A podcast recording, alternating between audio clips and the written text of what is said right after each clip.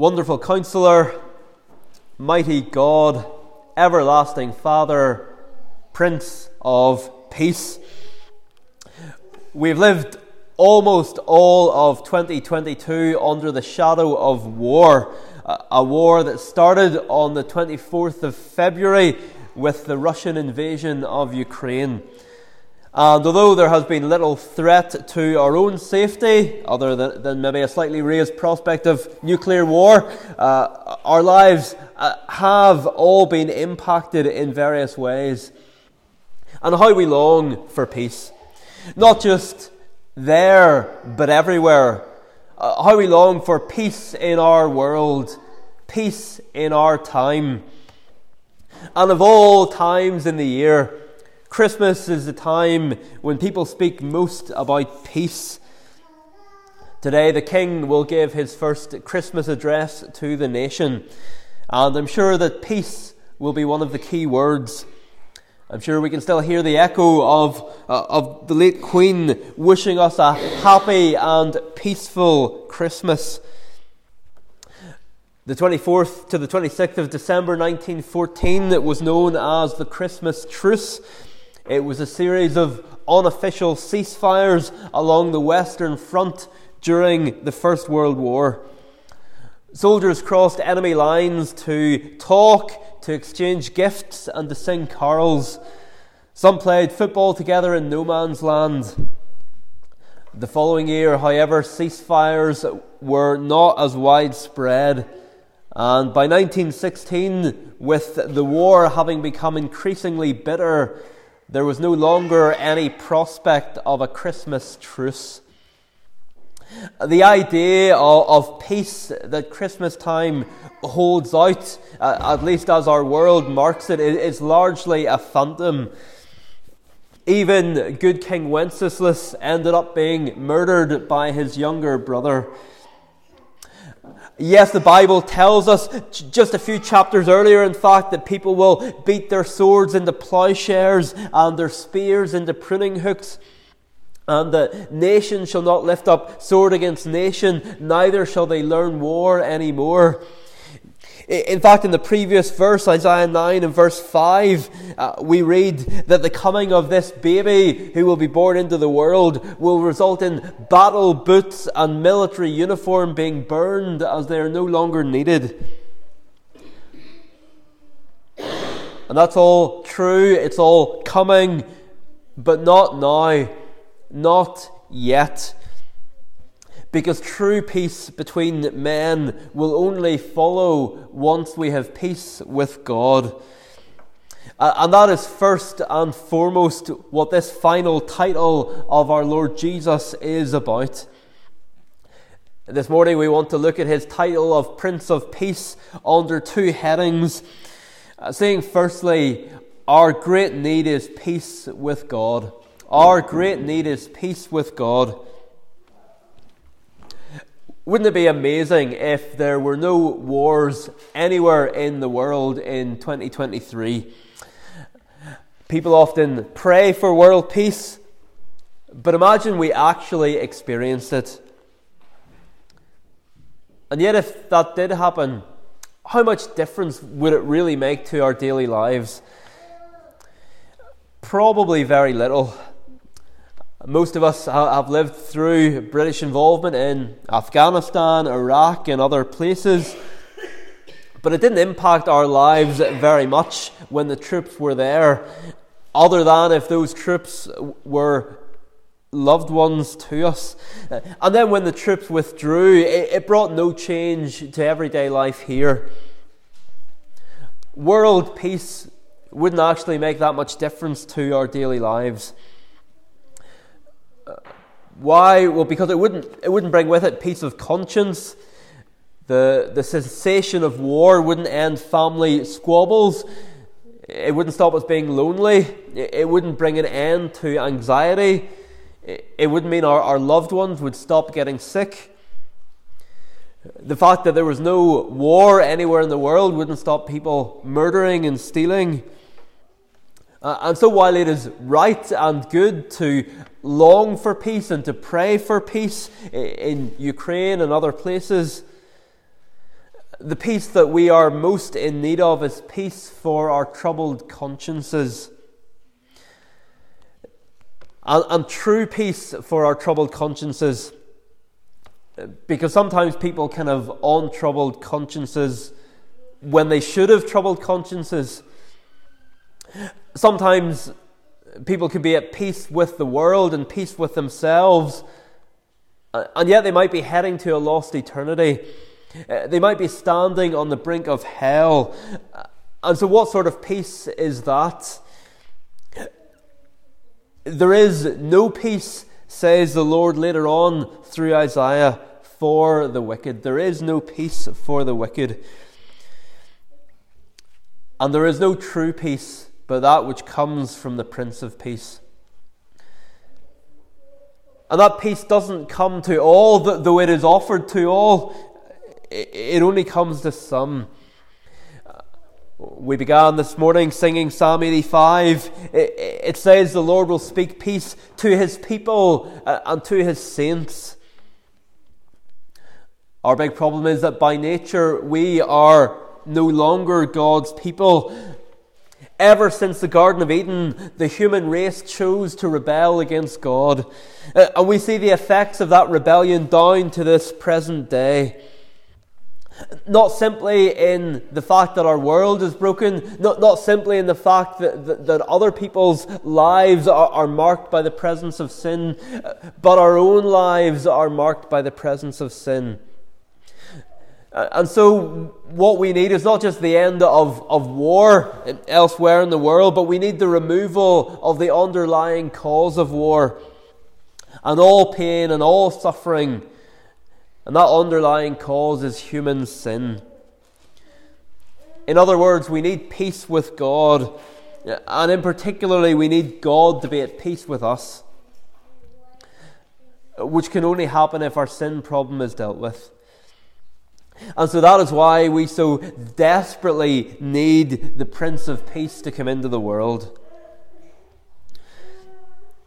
When Jesus was born, the, the sky was filled with angels singing glory to God in the highest, and on earth peace among those with whom He is pleased. But that peace would come not simply by Jesus being born in Bethlehem that night but rather it would come through him growing up and going to the cross. He himself is our peace, says the Apostle Paul, and he made peace by the blood of his cross. Upon him, Isaiah would prophesy, was the chastisement, the punishment that brought us peace. What a contrast there is in some ways between the manger and the cross, between our Lord's arrival into this world and his departure. There are many similarities, of course. Neither the manger or the cross were places you would have expected to find a king. There within the manger lies he who made the starry skies uh, both unexpected places to find the eternal Son of God. Uh, and yet, th- there were contrasts too. Uh, when Jesus was born, strangers were coming to visit him, shepherds, wise men. But when it came time for him to die, even his own disciples would abandon him. And isn't it the same today? People are happy to talk about a baby being born in a manger, but not so much to talk about a man who died on a cross. How many people have, have Christmas ornaments in, in their home uh, right at this moment which say peace? Uh, but, but they've no idea what it means that Jesus came to make peace by the blood of his cross.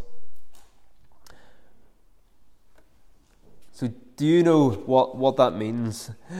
Do you know what it means that on the cross the Lord Jesus would bear the wrath of God against the sins of his people?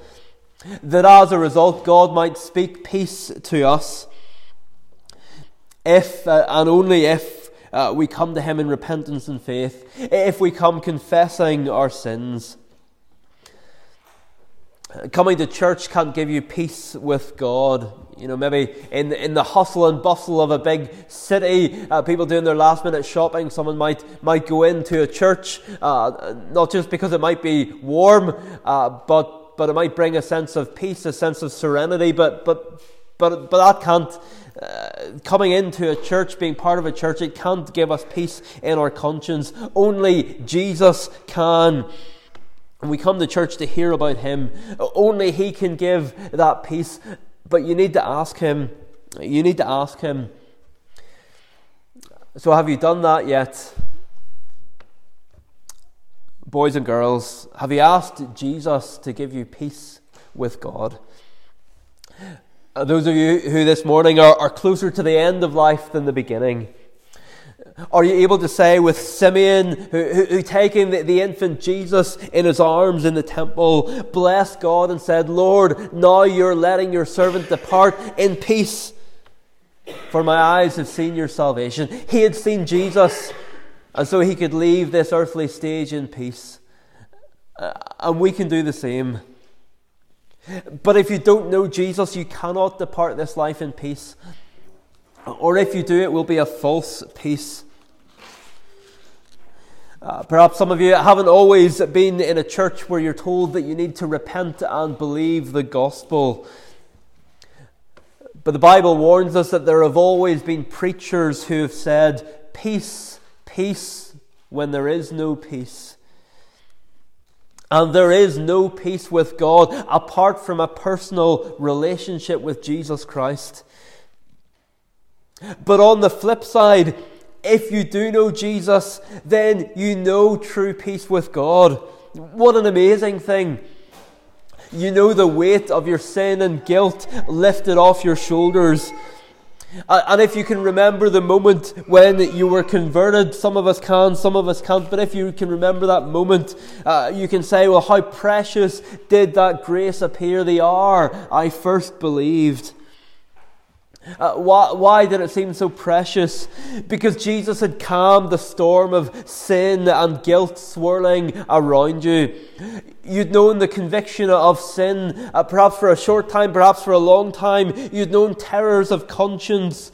Uh, you'd known that you weren't ready to die, but, but He brought peace.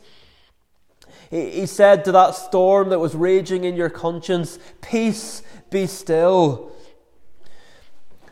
What an amazing thing it is to be able to say with the Apostle Paul, Therefore, since we have been justified by faith, we have peace with God. And for the Christian, that is always true.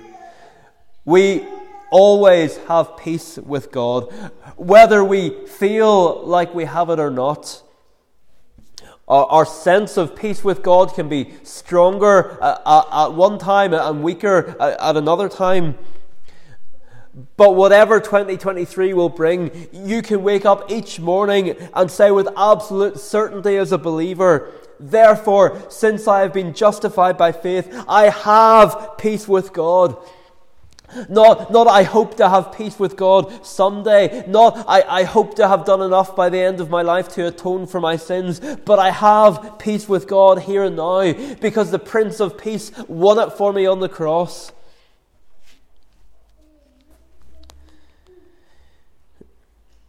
Our, conscience may not always be at, be at peace, uh, and that could be a, good thing uh, if our troubles are, are, rightly, our consciences are rightly troubled. Uh, but even if we have sin that we still need to, to deal with and confess, as a believer, we always have peace with God. In the words of, of an old summary of the Bible's teaching, Shorter Catechism, question 36, uh, the benefits which in this life do accompany or flow from justification, adoption, and sanctification are assurance of God's love, peace of conscience, and joy in the Holy Spirit, among other things. And, and that is what's on offer as a result of Jesus coming into the world. The wicked are never at rest. No matter how much stuff they might have under the Christmas tree, there will be a gnawing emptiness inside. But the one who knows the Prince of Peace is the one truly at peace. No matter what storms of life they may be facing. What if you're a believer this morning and you say, I don't have much sense of peace today. I'm so troubled by my sin. I know I'm forgiven, but my conscience is still troubled by what I've done in the past. I've, I've confessed these sins, I've repented, but my conscience is still troubled. I, I struggle to know this peace. Well, I would urge you today that if the blood of Christ was powerful enough to satisfy God, let it satisfy you. If the blood of Christ was powerful enough to satisfy God the Father, let it satisfy your troubled conscience. So, firstly, this morning, our great need is to have peace with God, which wonderfully we have in the Lord Jesus, the Prince of Peace. So that's our first point. Our second of our two points, we see what peace with God brings with it. What peace with God brings with it. Last week we looked at the fact that the Lord Jesus is mighty God. And one of the applications I made was that, that he won't drop us when it gets to the finish line. In the final moments of our lives, we may be racked with doubt, but He is stronger than our doubts. And there are Christians who are racked with doubt right at the end. But on the whole, Christians die with a confidence and a peace that unbelievers do not have. Because peace with God brings with it peace in the face of death. Peace with God brings with it peace in the face of death. And so God tells Abraham, As for you, you shall go to your fathers. In other words, you shall die in peace. You shall die in peace, Abraham. How was that possible? Because one day the Prince of Peace would come into the world, the one pictured in Abraham's uh, willingness to sacrifice Isaac. Behold the upright, uh, we sang earlier, because the latter end of that man is peace. John Newton, uh, the, the converted slave trader, he, he became a minister. Uh, and he, he was a man who, who had been at the deathbed of many a believer. And he once uh, summarized his experience of being uh, at the bedside of believers in their final moments. And he said, though many of God's people have uncomfortable fears when they think of death, when the time for them to depart arrives, we seldom see them afraid of their summons. In defiance of pain and sickness, they are as sure of heaven as if they were already before the throne.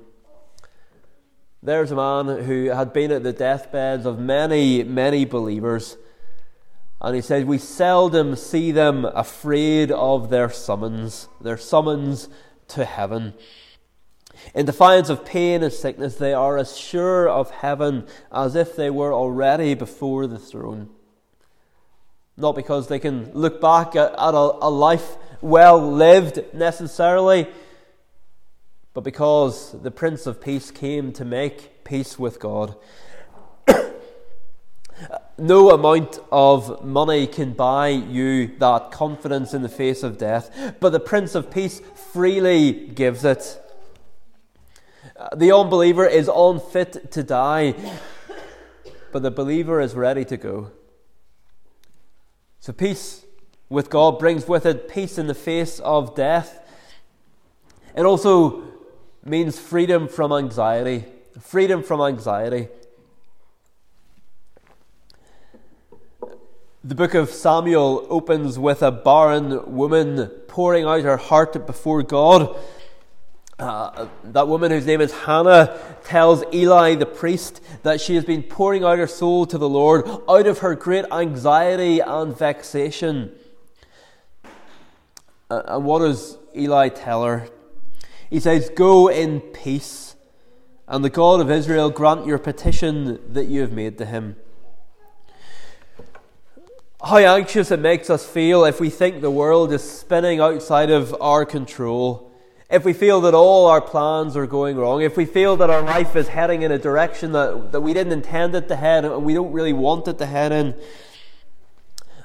and yet, like Hannah, we can come into God's sanctuary and be reminded that He is in control uh, and that He is too wise to make mistakes, that He is too good to, to needlessly hurt His people. Uh, we can be reminded of His control and we can go in peace. And perhaps that's all He's brought you here for this morning uh, for the reminder that He is on the throne, and so everything is going to be okay. Uh, to be reminded of the promise later on in Isaiah you will keep him in perfect peace, whose mind is stayed on you, because he trusts in you. You will keep him in perfect peace whose mind is stayed on you because he trusts in you. What uncertainty and anxiety and apprehension we could have as we look out on a new year rapidly approaching. What will it bring? And yet, if we know the Prince of Peace, uh, we can know the peace that he brings on every day of a new year.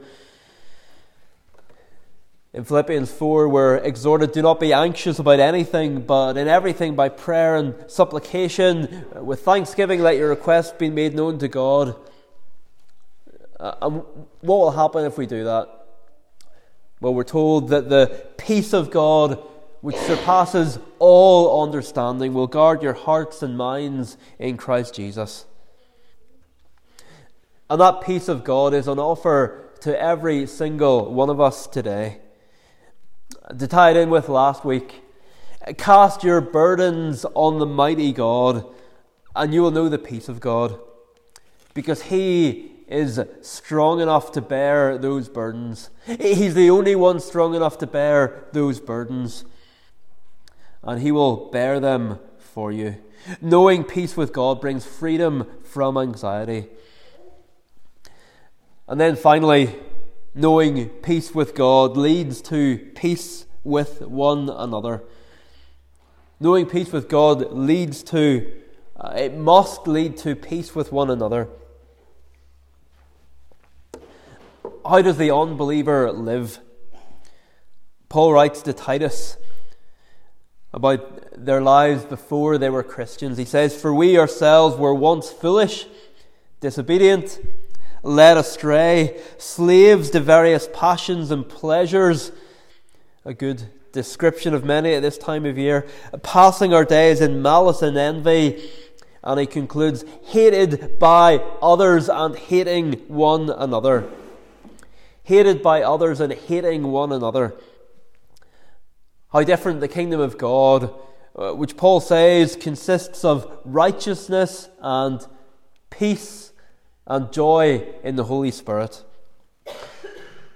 Peace is a fruit of the Spirit.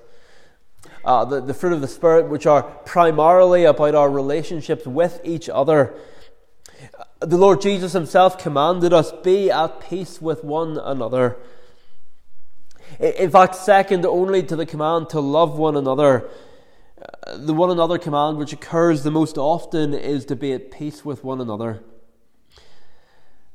the fact that we're, we're given that command so often tells us that it won't be easy, but it also tells us that it's really important. Because what message does it send to the world if we, we who claim to know the Prince of Peace, uh, are not at peace with one another? The Lord Jesus, who, who spent his first night on earth in a manger, he, he spent his last night on earth praying that his followers would be united so that the world might know that the Father had sent him. Our world is a cruel world. It is marked by backbiting, by envy, by divisions, by rivalries. As soon as our, our children go to school, they work out that, that some people are just mean. And so Jesus prays that we as Christians would be different. Not just because it would be nice if everyone got along, but so the world would believe that Jesus is who he says he is. So that people wouldn't look at us squabbling and backbiting and being concerned for our own reputations and say, Some Prince of Peace he is, if that's how his people get on.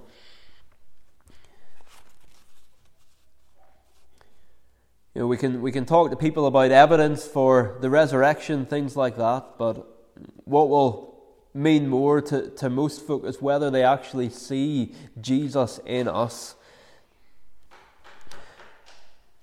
So, how can we make sure that, that we in the church are not just like the world, not just at each other's throats, uh, not just hurting each other uh, as happens in the world?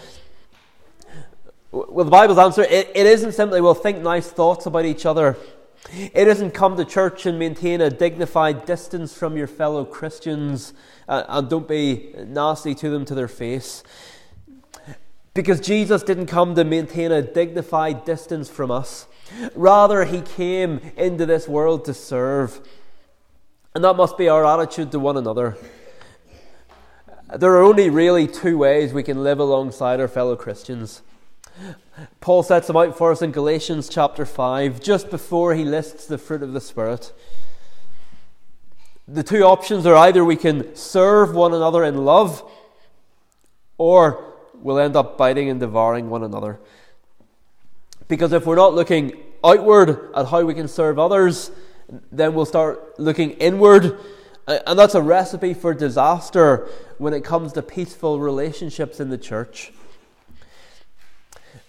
C.S. Lewis, one of the great Christian thinkers of the last century, said of hell, uh, We must picture hell as a state where everyone is perpetually concerned about his own dignity and advancement, where everyone has a grievance and where everyone lives in the deadly, serious passions of envy, self importance, and resentment. Whether we should take that as an uh, accurate depiction of hell, uh, the, the point is that these things are hellish this self focus. Uh, why, why, do people in churches fall out? It's rarely about doctrinal issues. It's more, well, well, she didn't speak to me. It's someone who, who thought they should be uh, elected to a position of responsibility wasn't. It's that somebody didn't get their own way. It's that somebody feels they were overlooked. And maybe they were overlooked. But what do these things all have in common? It's a focus on self rather than the good of the body. And that's exactly what, what Satan wants us to do. He wants us to forget about the bigger picture. He wants us to forget about the glory of God. He, he wants us to forget about Jesus' reputation and become consumed with our own. He wants the spiritual children of the everlasting Father to be squabbling with one another even as they try and get the world interested in the Prince of Peace. Everyone is for peace in theory. Uh, I've never met anyone who said, well, well, I think peace is overrated. I think peace is a bad idea. Uh, but how few are committed to pursuing what our Lord called the things that make for peace. And yet on the cross, the Lord Jesus bought us not just peace with God, but peace with one another. And peace in its biblical sense, the word shalom, uh, yes, it includes absence of conflict, but, but it's more than that. It's to be whole or complete. It's not just that we wouldn't be at each other's throats, but it's that we would have healthy, well rounded relationships with one another. Are you willing to pursue that in the year ahead? So then, We've seen this morning that our great need is peace with God, because that is what will define us for all eternity.